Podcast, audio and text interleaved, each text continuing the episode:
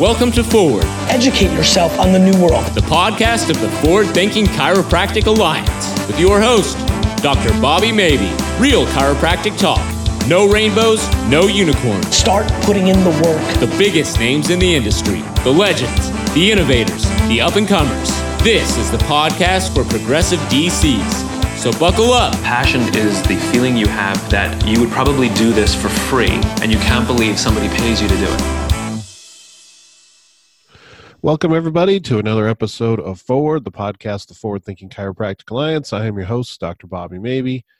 I hope you enjoy today's episode where we interview Dr. Mark King. Mark King graduated from Life Chiropractic College in 1987.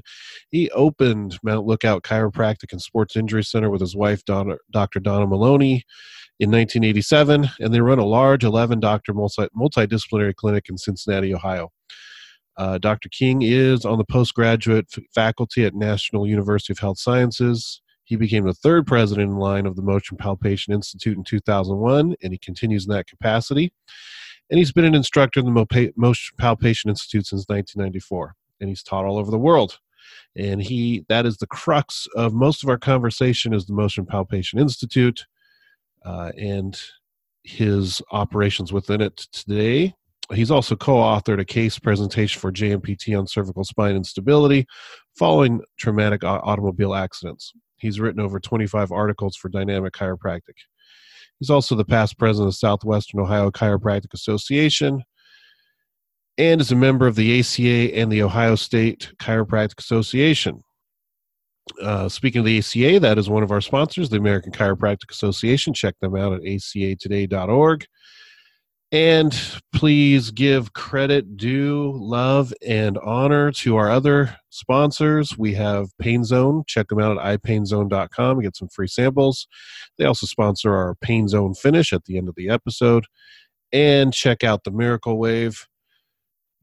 You can look at their website at themiraclewave.com. The Miracle Wave is a cutting edge acoustic treatment solution which utilizes sound waves or acoustic pulses to initiate healing effects within the body. And you can find out more at the website. Uh, last and not least, I want to make sure that we mention Forward 19, the uh, annual convention of the Forward Thinking Chiropractic Alliance. Uh, you can check that out at our website, forwardthinkingchiro.com, the annual convention link. Uh, you can get information about the continuing education credits available, the speakers, including our keynote speaker, Gray Cook, PT, and all the others that are lined up, and the social events we have. You don't want to miss it. People who missed last year's really missed out. F O M O, FOMO, my friends, fear of missing out. You don't want to miss out like the people did last year. Uh, in addition, uh, you can check out the tickets by the time you are hearing this, hopefully you'll hear it before the early bird expires, which is June 2019. The event itself is September 20th through the 22nd, 2019, and I hope to see you there because we're going to have a great time. We're going to learn a lot. So, with that being said, I hope you enjoy this interview with Dr. Mark King, and I will talk to you later. Bye.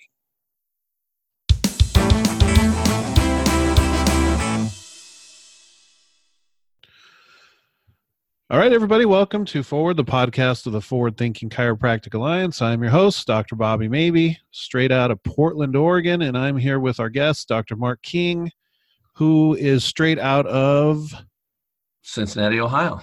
excellent. Uh, tell me, well, let's do this because some people, shame on them, do not know who you are. But uh, tell me your your quote unquote chiropractic story. Uh, well, I've been a chiropractor now for 31 years approximately, and I'm, I'm married to a chiropractor, and I, my brother's a chiropractor, so we're all in practice together. And we have a eight DC practice. We have three DPTs, so we have a big kind of group practice here in Cincinnati. And um, uh, we started it, like I say, back in uh, 1987, and so I got involved really heavy with MPI in '94, and I've been involved with it ever since. I became president in 2001. I've continued in that capacity since then, and we're still doing our classes all over the world as much as we can keep up with it. And so I'm in private practice and I'm doing MPI, so it, it keeps you keeps you on the run. When it comes to Motion Palpation Institute, what has changed over the years? Well, uh, some of the basic principles are the same. A lot of the basic principles, because one of the things I always thought was great that Dr. Faye started with was this kind of never never ending uh, continuous learning idea that we are always going to keep studying and reading and learning from each other. And, and i thought that was a really great uh, concept that dr faye came up with originally. And he um, pushed that idea that we would you know continue to try and prove you know like he sometimes says who in a class who you know who came to chiropractic school to be mediocre? So and of course no one is going to raise their hand on that i'd hope to dear god. But anyway um, you know so we're constantly trying to improve and learn and evolve. So when i got out of school and first started taking MPI classes toward the end of school and into my early practice it was all about palpate and adjust.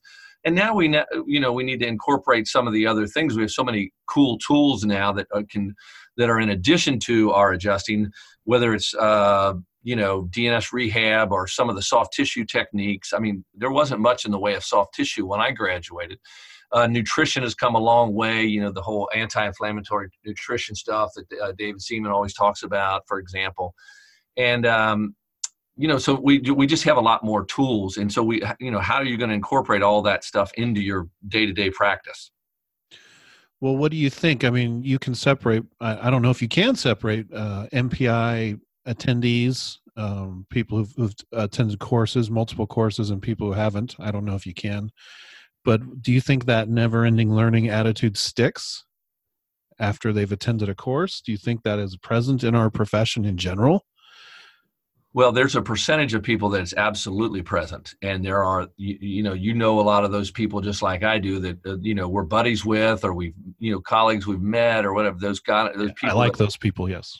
Oh, they're very attractive people to be around. They're just curious and they're just interested you know I, I i'm 31 years in like i said and i'm you know jokingly embarrassed about all the things i still don't know. And i'm still going trying to learn as fast as i can. And i think that's part of the reason why i like staying involved with MPI. and, and you know i'm of course the the old guy in the group. And i like being around all those young people. I learn from them we have interns in our clinic a lot of times. Um, you know we've had some superstar young interns here and i learn from them. And you know, d- just that continuous learning is a sweet thing. Do you feel like that is?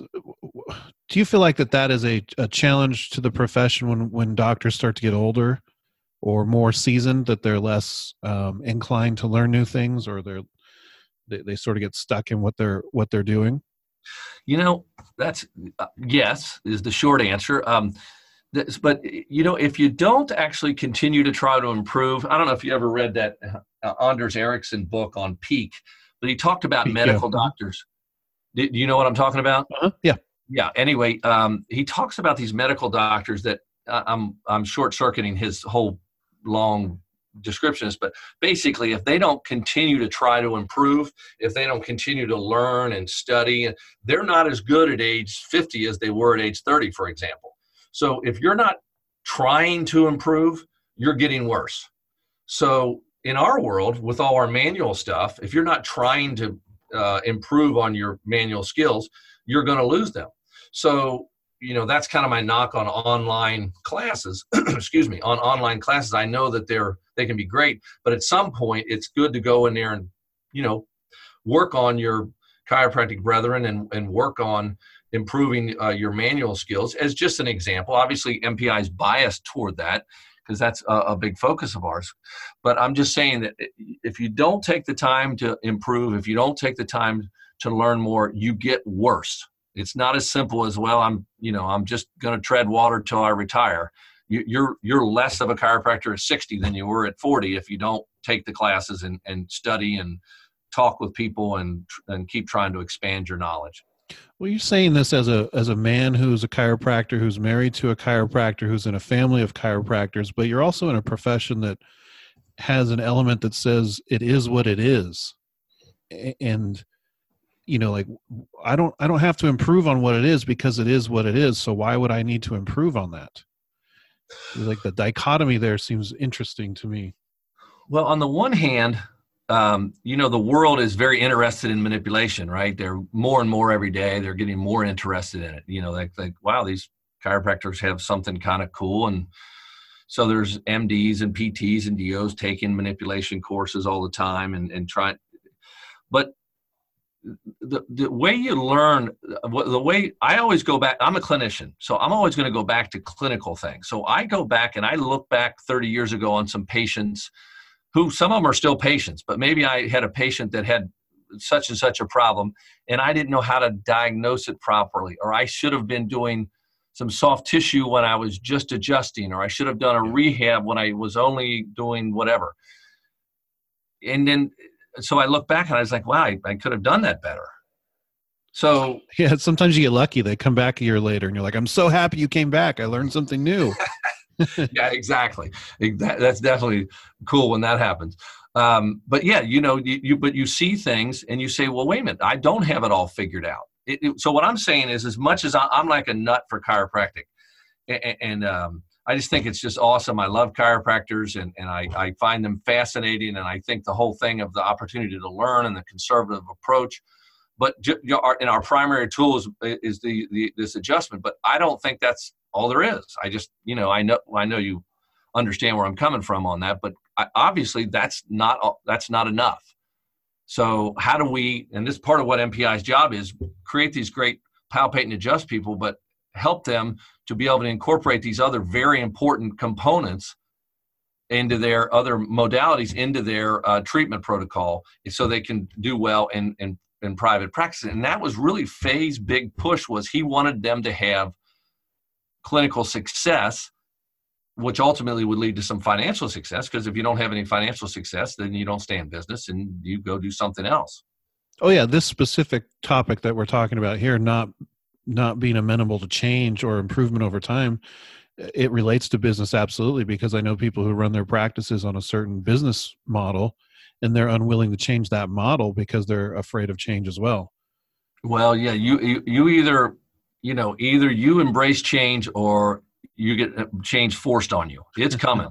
And think about now what's going what's going to happen over the you know the next 10 years and 20 it's going to just accelerate even more. Yeah. so if you say you know i just wish things were the way they were well that's fine. You can wish that all you but it doesn't matter what you wish. It's going to go forward like like well, just nonstop. whether you like it or not absolutely. Whether you like it or not. So my point is hey there's a lot of cool things to learn. I'm going to embrace it as best i can with all those cool things to learn and, and i've had other uh, MPI laureates on the podcast. Can we call them that? Brett Winchester, Jason Holm.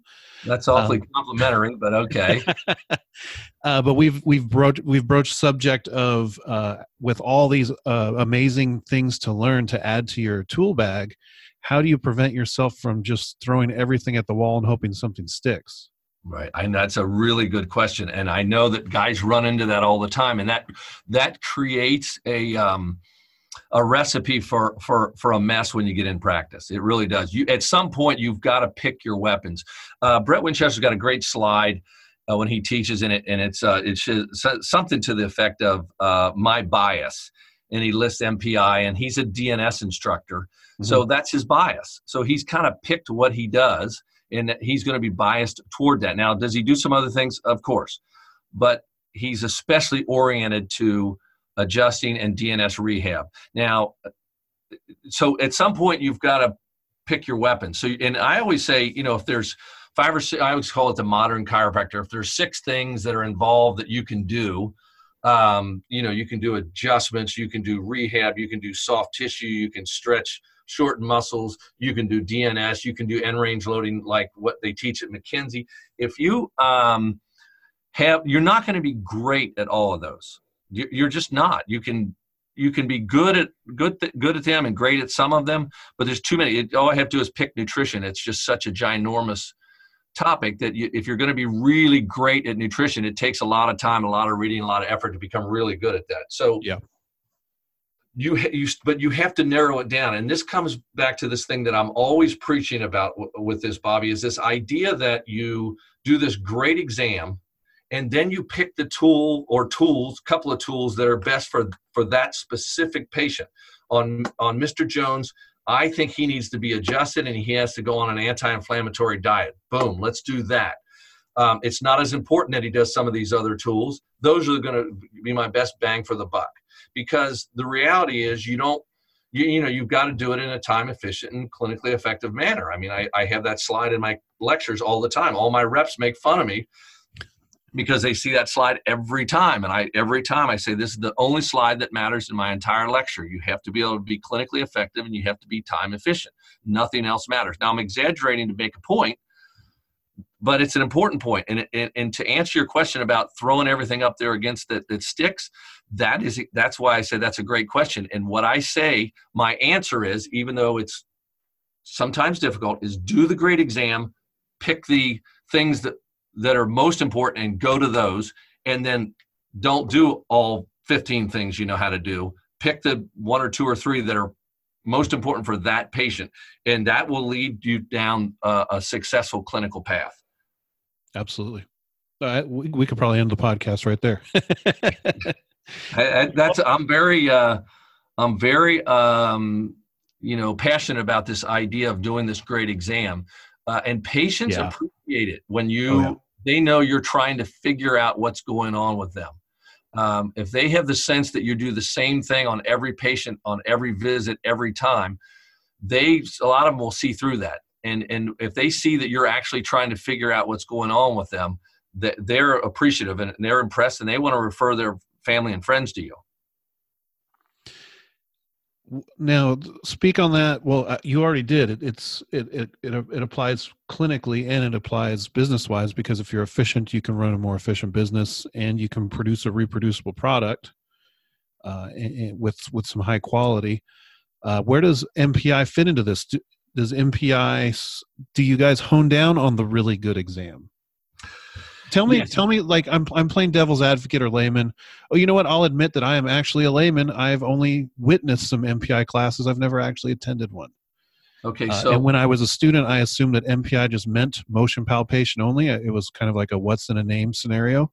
Like mm-hmm. motion palpation, I don't have the, I don't have the uh, the appetite to just learn motion palpation from motion palpation people, not realizing that I was missing out on a big chunk of everything else.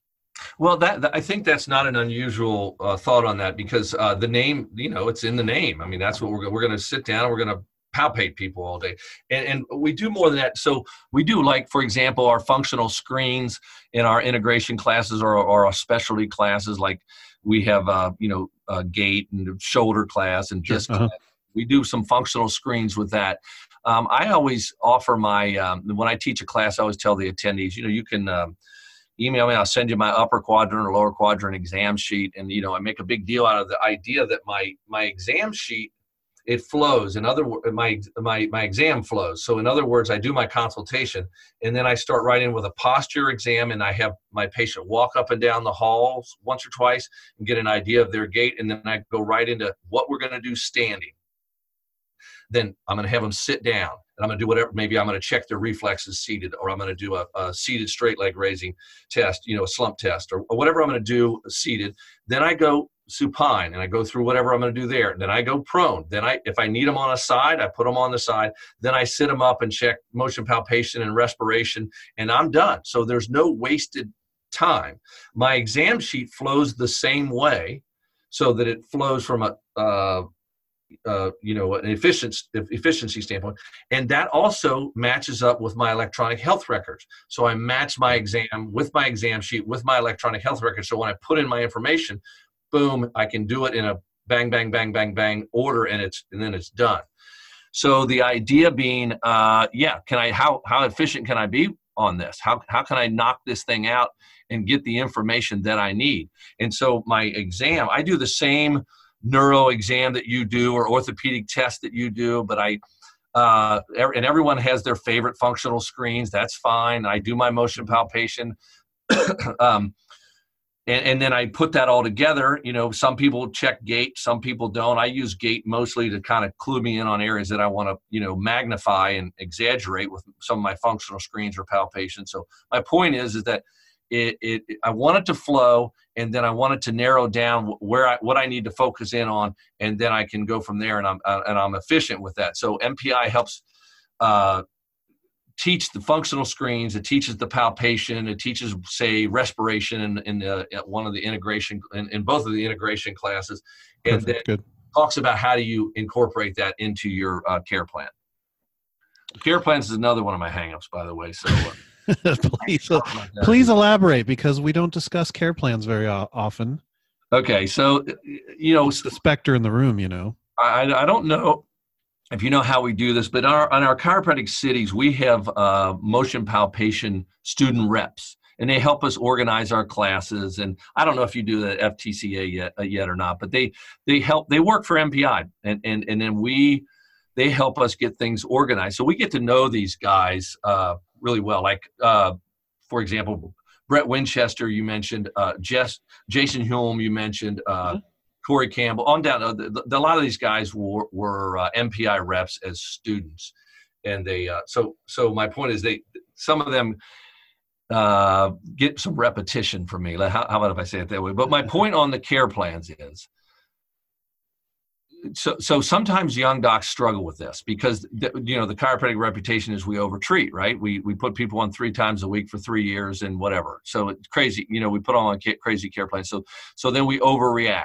And my, so I have a couple points on that. One is you're not going to take the 50 year old iron worker who comes in with five years of back pain and, and you're not going to treat him twice and he's going to be all better from especially from a functional standpoint. You might say, oh yeah, that gave me some relief. I like that. You might get lucky and you might say it helped for a little while. But I always have the same thing. You undertreat those people and what they do is they don't get better and they don't come back and they don't refer anybody else. Right. So that's not a recipe for building a practice. So my thing is these guys want care plans. So sometimes young students, uh, young docs say to me that, you know, I feel like a salesman sometimes. I never feel like a salesman. All I tell them is what I would want told to me. So I never feel like I'm selling. So I, they want these patients want a plan. So uh, they say, well, what if they, well, you know, what if they say no? What you know, you tell them that you want to see them three times a week for three weeks, for example, and they, they don't want to do that. I said, you know, I don't know. I, I they never say no. They always just say okay. They they want a plan. Now, different. I have different plans depending on what's going on. You know, it varies a little bit. It might be twice a week for two weeks, or if it's severe, three times a week for four weeks. I have different ones for different conditions, and everybody's got theirs. So I don't need to get into a discussion about what's the right amount because it, you know, it depends a little bit. Depends. Yeah. Yeah, it, I, I'm I'm not saying I own the, the the only way to do that. That's not my point at all. My point is your patients want a plan. They want to have. What are we going to do about this? I, I I'm not sleeping at night. My hip is killing me. Whatever their hip is, it might be several different things. But you know, but they say their hip is killing them. They can't sleep at night, and I can't walk up the steps without pain, or, or I can't play soccer, whatever it is. What, what's the plan here, doc? Is what they're thinking. And if you give them a plan, they say, okay, yeah, I, I like that. Now they may think you're, they, they, they don't like you, or they, they may think that you're crazy or what okay. Well, they're not going to follow through on what you do, but they, but they want a plan. Right. And a little bit of exaggerated analogy. If you went to an oncologist because you had some type of cancer, and he said, you know, let's just kind of see how things go. If you're not feeling better next week, come see me. you know that you would think he was crazy. You no, doc, tell me the plan here. I got I've got some kind of cancer. What what do you think I, we should do here? So I say that as an exaggeration, but your patients want a plan too. It's leadership. They want leadership. They want leadership. That's exactly what they want. They want somebody to help guide them on what to do. So uh, you could. It, this is in any business, and it's not not unique to chiropractic. Yep, you'd want the same from your accountant, um, Bingo. an attorney, all that stuff. Yep. Yeah, exactly. The, that's exactly the Yeah, deal. you know, so- send me your 1099s and your W2s and all that, and we'll just kind of see how it goes. Right? That would be terrifying. that would be making a nervous wreck.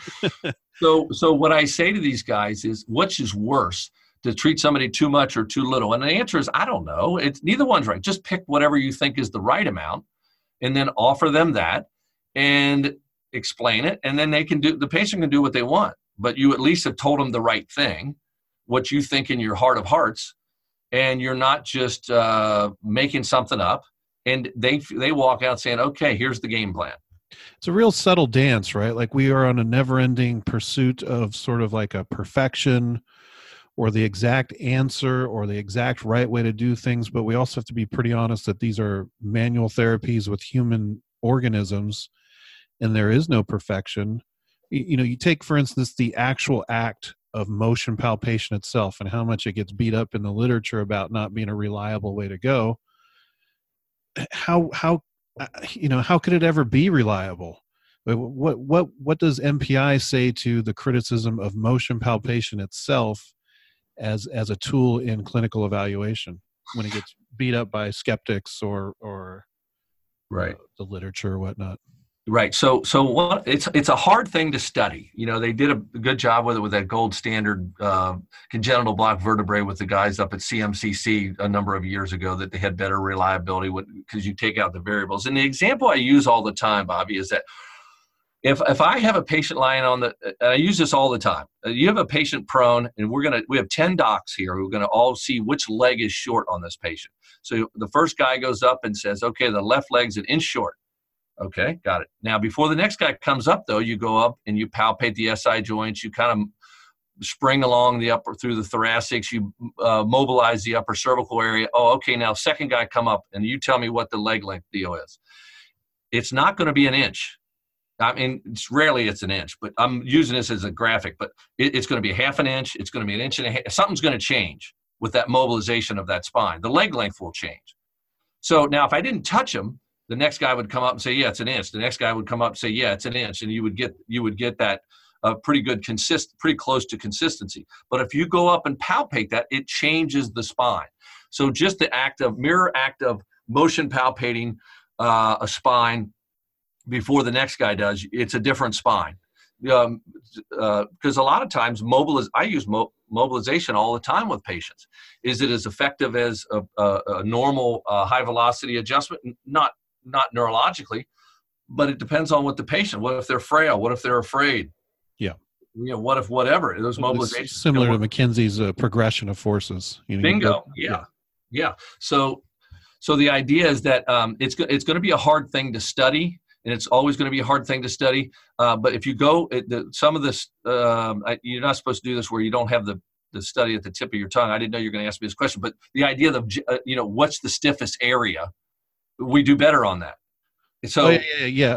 Um, um, I think Cooperstein did an uh, inter-examiner reliability study on that. So, so the idea is that, uh, you, and everyone you, was very confident that they found the right area. Yeah. So, the is the right SI fixated compared to the left, for example, and uh, you know that's a good measure. Especially that asymmetry is a bigger problem than than perfectly symmetrical, whatever the amount of stiffness is. So, um, and as you go along, the uh, you know you do get better and better at, at, at, your palpation. And one of the problems with mpis we have a bunch of clinicians as instructors who are doing this every day in clinic and we're not really researchers yeah. who oh, can sure, do sure. who can do this to do the proper research on this. So we're in a little bit of a quandary on this to pursue this further like who is doing the palpating and um, you know what's their skill level and so on. But i think that the idea that that i think it's going to be a really hard thing to study um, uh, per se. But uh, you know if you think about it what are we trying to do typically with some we're trying to make it so they can move more easily with less pain. Well right. it seems like a logical thing would be to find the area that's that that's not moving properly and and uh, help that move and and and see what that does to them. I mean i can tell you from just experience i i I like to get adjusted. I can move and work better when I get adjusted. Um, no one seems to fix me. I've got, you know, we all have our stuff, right? But I sure function well as a 59 year old guy working hard. I, um, it keeps me going. But, um, but to your original point, yeah, it's going to be a tr- that's going to be a tricky one to, to study uh, the way we would like. It, well, Stu McGill has a very interesting take on it because in his courses he's trying to teach clinical mastery, right? And uh, so when when approach one of his assessment uh, tools when he's trying to assess for lumbar instability is a palpation is an approach to palpation. Uh, you know, a static palpation, and then having the person tense their their uh, lumbar stabilizers, and then palpate again and see if you can reproduce or the symptoms or not. and, and what he sort of tries to explain in this process is a it is not a reliable test and it gets beat up as not being reliable so therefore not valid but he's saying that, that a master so someone who's a master of palpation or a master of their clinical skills will be able to pick up these tools and someone who isn't won't. And the problem with some research studies is you have to cater your results down to the average or the mean and and he's not catering his examinations to the mean he's catering them to the to the exemplary or the masters so and one of the things with with Dr. McGill that's you know he's always been he's always pushed this idea of we need more lumbar stiffness. He uses the phrase lumbar stiffness. What he means is more core stability, let's say, or more uh, more strength there. Less And, uh, extraneous movement, sure. Uh-huh. yeah, and and and better mobility in our hips. In uh, uh, you might say hips and SIs, but he says hips. So kind of that. Those are classic areas that need to be more mobile. Stiff hips and stiff thoracolumbar junction. I mean, who do you ever find that on your patients? Well, the obvious answer is if you're not finding it on your patient, then you're not checking. You're not seeing many patients because lots of our patients have stiff hips and a weak core. They, you know, for the easy example to pick on is the, somebody who works at a desk all day, and um, they just don't have that strength in the right areas, and they don't have that flexibility in the right areas. And I think McGill was really on to the right thing there. Yeah, and and I'm I'm I'm more speaking to his idea of of the difference between a clinical master, someone who's mastered their art, versus somebody who who just has not yet or or has refused to. And I think you're going to get different results. You know, and there's some people who who sort of say that their their adjusting skills are exemplary over other people. And uh, I used to maybe when I was younger be like, eh, an adjustment is an adjustment, but I don't feel that way at all anymore. I think there's people that are really, really skilled at delivering it, and there are people who are who are not. Well, I know from from what happens is, um, you know, when when you're a student, you might get a bad adjustment or two while you're in school. No way, man. and then what happens after you get out like uh, i don't mean to sound like a jerk here but you know if this long I, I don't want a bad adjustment like these i have a bunch of rock star chiropractors around me that man it's some good stuff. And i don't really want to just have some guy that doesn't know what the heck he's doing wailing on me not no assessment and just guessing and you know if motion palpation if anything it's it's it's it's certainly uh, not guessing. You think you have a system and um, some of the guys are just guessing and and i just don't want that adjustment anymore. Yeah, I've, I've had those adjustments, and from docs in the field, I've had the the one where they just hit that spot they know will make a popping sound. Right the, the, the, the measure of success you know Yeah. oh i made a noise But that's not where I needed. You know, you you, you tend to know in your own body where you need some work. right Like you right. missed the spot. Now right. I have to make the choice as the person on the table. Do I do I have to say out loud to you? Do I have to be the rude guy and be like, "You missed it. Try again," or just sort of look at him and be like, "Thanks, man. I appreciate that. That was that was that was yeah, that was great." Yeah, there, well there's a commercial out now that talks about you know whatever the business is that that he's just okay and Oh, yeah. there's uh there's that there's that component Don't be that guy or gal. that guy Now, there's this other component to MPI that I never really understood, and it's sort of it. it, it, it it's I don't want to call it a philosophy, but there is a a way of life that is being taught through Motion Palpation Institute to its students. Would you disagree with that? A way of being, a way of thinking or operating.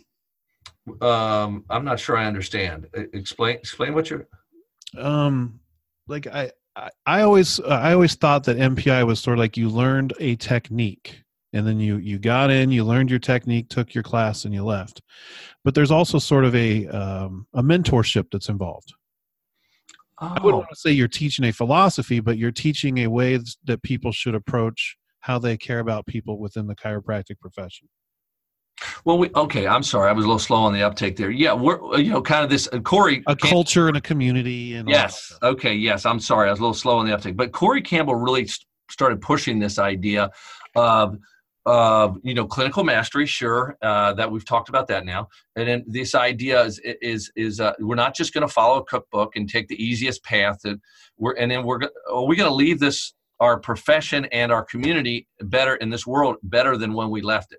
So this idea that, like we were talking about a little bit earlier, are we going the extra mile to be the exceptional guy. So so I always knew when I started, uh, you know, I came when I started. I, I look back now, it, it is funny to me that I, you know, I just never the idea that I would struggle and practice or not have good success. I, I just never even considered it. I it just didn't know that was one of the possibilities. I know how naive and stupid I sound right now, but I'm just telling you, I, I, I just really kind of thought that. But I also always knew that I could kind of outwork anybody else. I knew that I could, I could, I could grind. That's another word that you'll hear from Corey Campbell a lot. Is you know, can do you grind? And and not in a negative way, but in a good way. Like I'm cool with the grind. Like you know, I know there's a lot of Tom Brady haters out there, but he grinds. He likes Yeah. the grind. and and you know these guys that are great and name your sport or name your you know your your musician, your pianist, whatever. They have to enjoy the grind, and if you enjoy the grind, then uh, then you get better and you can improve your patients, you can improve your community. So we uh, one of my big things that makes me very happy is I like to brag about my MPI students, my former reps or people, former students or uh, other you know docs in the uh, com- community that I like to brag about them because I think and I'm extremely proud of what they become. Many of them become, and lots of them become fantastic. The idea that they are better than I was at that stage, you know, like they're just better docs than I was at the same stage, and I just yeah. have a lot of pride in that. So it, there's a you know kind of a community of uh, uh of us that we and we kind of stick together, and um, there's a certain level of pride knowing that hey I work hard and I'm I'm trying to be clinically excellent. You, you don't have to be perfect at everything, but you know you're you're part of the group that's trying to go that direction. That was a longer answer than you were looking for, but no, no, no, that's good. Um, I've got three final questions for you. Fire away. These will be fun.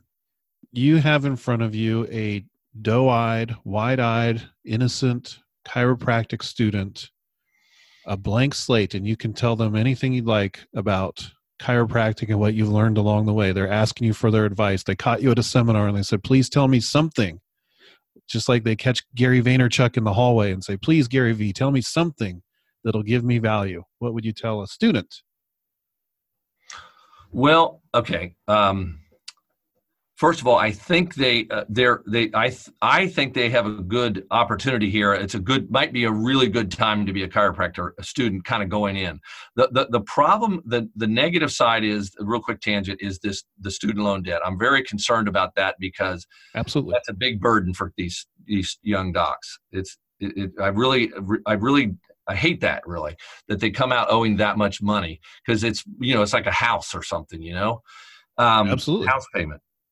And so I worry about that but that aside I, I feel like there there is such a niche for um, having a great uh, career and calling in this in this profession if you are willing to do the extra work to become clinically outstanding. So i guess my short answer would be you know get become really good. It doesn't have to be motion palpation. Admittedly I, i'm biased. It doesn't have to be dns admittedly i'm biased. Whatever your bias is become that guy or gal that you are the, the exceptional in the community. And again i don't mean to brag on these uh, these mpi docs but some of the, my students come out and they're going into xyz community. They know they're going to be the only doc in their community that's going to that, that's going to be exceptionally good at examining their patient and doing this a good adjustment and whatever other manual stuff they want. So I guess right now my big thing would be uh, become exceptional clinically, and and and then uh, things will fall into place for you. And embrace that grind. And embrace that grind. That's a, a Corey Campbell. That's a great one. I, I love it. I mean, he got it from I forget now who, but it, it's uh, it's I love when he talks about that. I'll get him on the podcast too. I like him a lot. Yeah, he's awesome the next question is the same scenario catching you in the hall asking for some advice but now it's a 10 years in 15 years in chiro who's kind of burnt out and they don't know what to do next with their career or their life? Um, uh, short and sweet. Either decide that this is not interesting enough for you and go do something else because you're still young you're only 35 you're 40 there's still plenty of time to do something else or go back and start taking some stuff, some classes, take a business class, take a uh, clinical class, do something, go to a Parker seminar, uh, do something that's going to get you interested again, and and and test to see if your enthusiasm can be renewed, because it very well likely will, and if it doesn't, then it, it's time to walk away sell the practice, go do something else. There's nothing wrong with that. You don't have to be a chiropractor to, to, have a great life. It's just one option. And I think you you go you go back and you study and see if that rekindles the fire. Like the way they have it now. I mentioned Parker because uh, uh, you know with Dr. Morgan taking over down there at Parker. These I hadn't I didn't used to go to Parker, and I, I've taught there a couple times now. And there are clinical classes, there's business classes, there's enthusiasm, there's just the place is jacked up I'm just throwing out there as one example. I, you know, there's lots of examples. My point is, is that if you take something, you can test yourself to see if that's going to get your, your, your get yourself renewed uh, and back into this. Because for me, I just am still, I'm like I said earlier in this interview, I'm still trying to learn faster. And so I'm still interested. So I've got, you know, I've got my big stack of papers I should be reading instead of t- instead of talking, talking to me. I've got, you know, I've got my stuff that I'm, I'm I'm trying to get caught up on all the time, and I like that. And I've set some time aside, you know, uh, during the week where I can do that reading, and, and it keeps me uh, engaged. And I'm around a lot of docs who we we banter all the time about cases and whatever. It keeps me interested. But for that guy, again, too long of an answer, but the short answer is go test the waters. Take a few, take something different. Let's say you're straight, you adjust and nothing else. Then take a DNS class, take a soft tissue class, do a nutrition class, and then see if that renews your energy. And if it doesn't, move on. So we can't even talk legacy with you at all. You're not near the legacy stage yet. I'm getting one. I told my I'm 59 as I mentioned. I told my staff uh, a couple years ago. I said I'm going to reevaluate when I turn 75. I'll see what the, I'll see what's going on when I'm 75. Uh, I'll uh, I'll kind of see what what what I should do. I might cut start cutting back at that point. Uh, final question. Uh, it's not even a question of whether the pref- profession is winning or uh, quote unquote losing at this point. We're winning. There's a lot of victories on a weekly, monthly, annual basis, we are winning. We're doing really good things, regardless of the negativity that anyone wants to bring up. But what else do you think we can do as a profession to win overwhelmingly? I, I like the idea of our uh, our associations kind of constantly working to get us more proper uh, reimbursement for what we do. Because some guys just say, I don't care what the reimbursement is. I run a cash practice. And that, of course, is fine. But for the ones that don't run a cash practice, I, I would like there to be a better, more equitable uh, reimbursement. Um, so I would like like the American Chiropractic Association or my Ohio State Chiropractic Association to, to really um, make that their kind of legislative uh, focus. Like now, the ACA is is working on this Medicare um, deal, where, you know, because Medicare you know does adjustments and subluxations and nothing else. And you know the, the fact that that's still the case you know is kind of mind bending to me. I just you know the, so so i have to tell you this quick story so i had a, a elderly couple in recently who a wonderful couple and they um so they they're older let's say 85 or 90 and they're they're really nice but they have a, they have chronic pain now they've got terrible joints and backs and you know stuff and they're they're they're they're really trying to figure out things to do, and they and they and they and they uh, the adjustments help some, and and they've gone. I've had them see physical therapist that helps some, and um, they're interested in acupuncture. They're interested in CBD oil. They're interested in uh, anti-inflammatory nutrition, all of which they will pay for with cash. But they said, and that's my most recent visit. Uh, yeah, but we we've got our doc gave us some tramadol, and um, I said, "Oh, okay. Um, what's the deal on you know?" And they said, "Well, it helps. It helps us sleep whatever." And they said, "We can get enough for ten bucks. We can get a, a three month supply." So they can go to the acupuncturist for oh.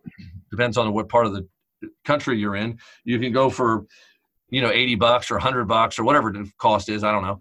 And or you can buy a big bag full of vitamins, and, and or you can go uh, get some CBD oil. Hopefully, you don't take it on the airplane. You'll get arrested um, hopefully all that all changes soon. But my point is that's all cash, and, and you know we have this we have this opioid crisis going on, and yet they can get all the tramadol they need for for for ten bucks, and um, and and the, the stuff that's more conservative they they have to pay cash for because you know they're seeing me, you know that it basically covers their adjustment uh, if they come in you know kind of randomly and nothing else.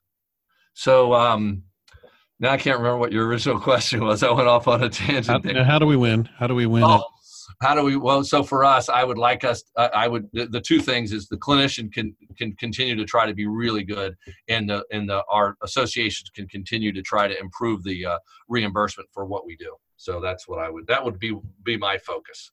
And we have to also be. Uh, we also have to help our associations out by being responsible with the alternatives that we provide, and making sure we're providing them for the the right purposes you don't have to say the word evidence based, but the right tool is selected for the right problem, and and so that these decisions are really easy to make. You know, right, right. Sort of like one thing like CBD oil for everybody is not the same as CBD oil for the right situations.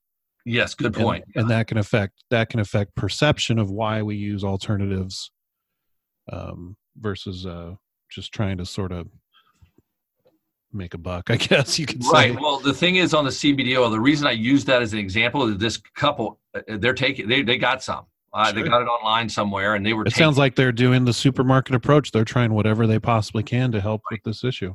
Right, and so, and, and my point is, we know that tramadol is a, has some problems inherent with that, uh, with taking that on a regular basis. We know that.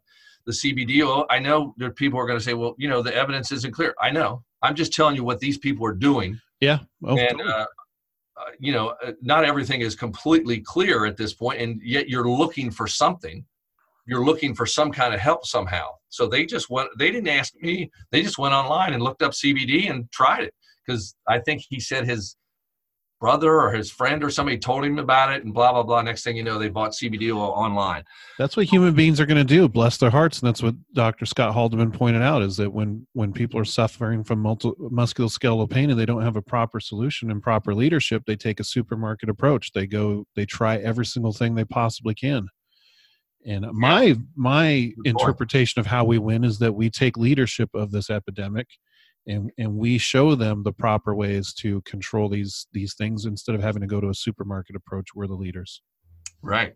Right. And that takes you know continuous education and keep putting the word out. And that's why i, I like i encourage the docs out there listening join your associations. Give them some give give them some uh, money. And even just like Joe, i you know a while back i joined the ftca you did you know the reason is is that I know you guys are trying to do good things, and so if you have some money, then you can do more things.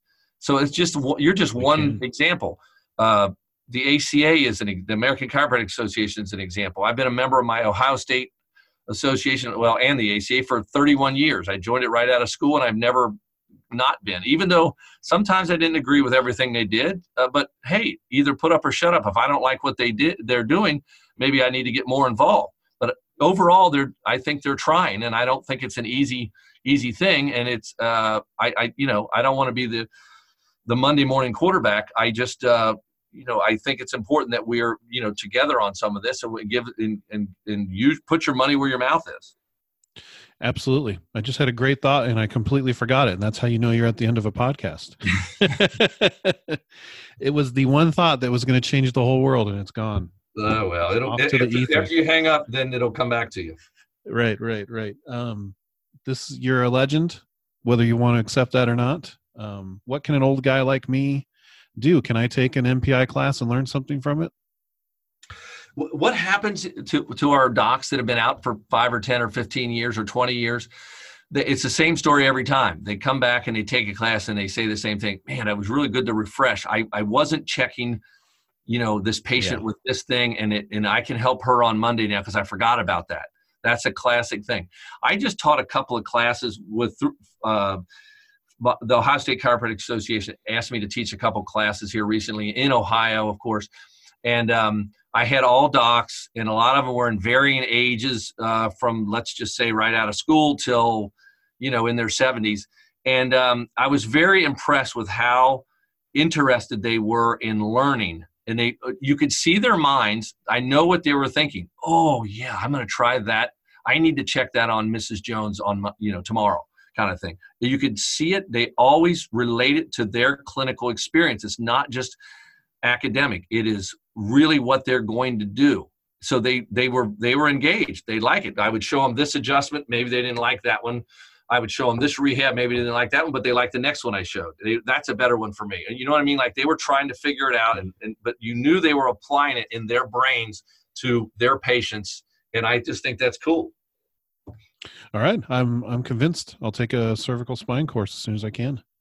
All right, man. I was just uh, I was just in Portland within the last year. Um, we do classes out there, you know, at least two a year, typically three a year, and we have some really great reps out there who are really fun to be around, who I really am uh, entertained by. Uh, Corey Campbell was just out there uh, last weekend, I think. last think. weekend, yep. yeah, and um, you know, just they they're doing that school does a good job. Uh, They just they really do. They do a good job, and they're they're doing their best. I mean, sooner or later, you got to get out in the in the real world and make it happen. But boy, the uh, I, I I do think Western States is doing some good stuff. They are the Harvard of chiropractic schools. I've heard you say that before. that's the running joke, right? Every college is the Harvard every, of chiropractic. every college is the best college if that's the one you went to.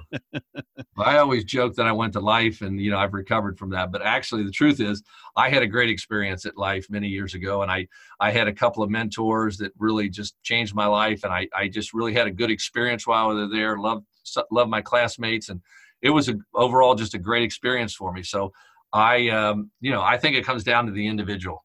What do you think is the sentiment now? I mean, uh, I, I imagine, or I feel like in the old days, the old days, before the internet, let's say before the internet, like we could all knock each other around about what school you went to or this or that or the other, but it was all a bunch of hucks and haws, and then you went and you had a beer afterwards, and everything was fine. But now people are taking it a little more personal, aren't they?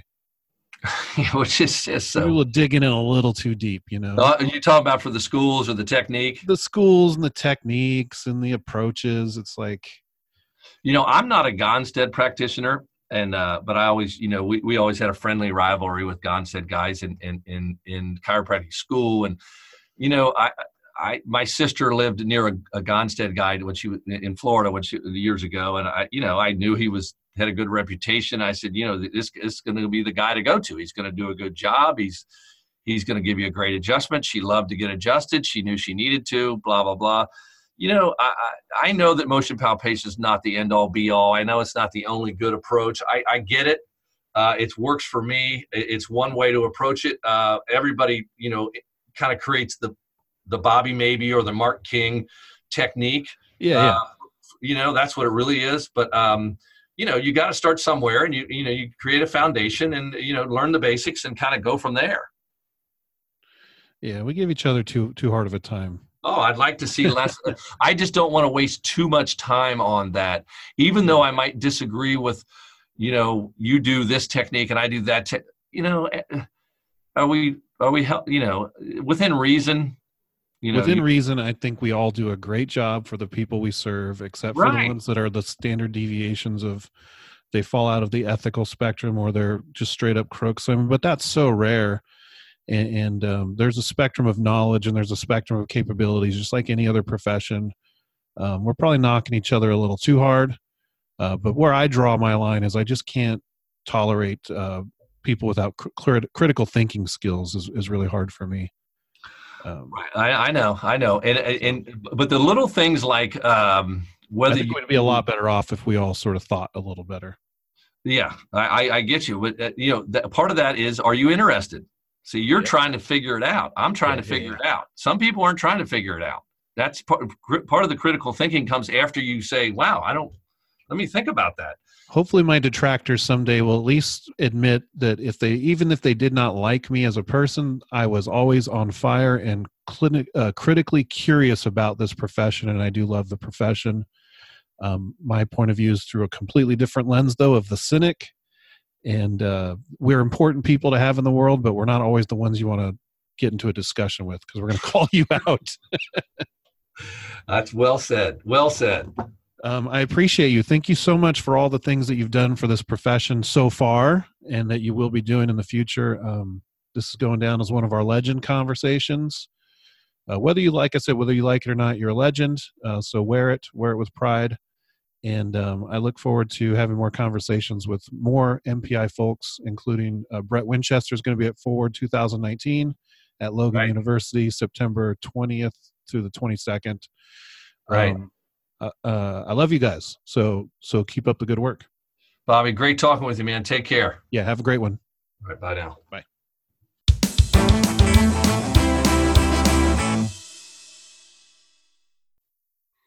Okay, ladies and gentlemen, that was our interview with Dr. Mark King, and now it's time for the Pain Zone finish. Dun dun dun. We end each podcast with a finishing thought, sponsored by Pain Zone. Check out your Pain Zone products at ipainzone.com. Build a great relationship with some great people. Uh, they will not steer you wrong, and uh, it's like uh, if you are a mom and pop type shopper and you want to buy your products from a mom and pop type supplier, they are the ones to go to. Um, so check them out. They're not in big box stores. They're not all over uh, the internet's trying to sell as much as they possibly can. They're trying to deliver the best products to the people they feel are the best, which are you listeners of the Forward Thinking Chiropractic Alliance podcast. Okay, the finish, dun dun dun, for the Mark King podcast. Uh, you know, uh, these interviews have been going long. Like uh, it seems like season two, we've had hour long interviews. Uh, such wonderful people to talk to. It's it's hard to cut any of these things off short. Uh, but I think the over overbearing feeling that I get from interviewing Dr. King is one of standing on the shoulder of giants, and not that Dr. King is this completely hugely enigmatic guru type of person, but he just does things right. He's a great person to look up to because he leads by uh, doing and he leads with class and professionalism. And I don't think uh, his professionalism can be ever um, doubted. So, Motion Palpation Institute has some great things going on with the way that they provide leadership and the way that they provide content. Uh, and I, am excited to to do many things. Uh, one thing is Motion Palpation Institute provides content for Kevin Christie and I's Chiropractic Success Academy. Uh, so they're providing some clinical information to our members uh, Motion Palpation Institute. Every now and again, we get somebody who's related to them who will speak, um, such as Brett, Winchester at Forward 2019. And they're just an impressive presence on campuses teaching young doctors how to do things the right way. Um, so that's what I get is there's a lot to learn from people who are the quiet, sort of understated professionals doing good work and setting a good example for young doctors in the future. So always keep an eye on Dr. Mark King and what he's doing, and uh, you'll be in in good hands when when you're learning from him. Uh, I hope you enjoyed this podcast, and uh, we've got a couple great ones lined up coming on because we're going to start uh, really finishing this season strong. Uh, particularly with interviews of people who are going to be presenting at Forward 2019. Uh, and you can check out more of that event at forwardthinkingchiro.com. And uh, I think we've got another Gray Cook podcast coming up because he wanted to come back on, but we've got a, quite a few before then. So enjoy the podcast as they come, and um, I'll talk to you soon. Take care.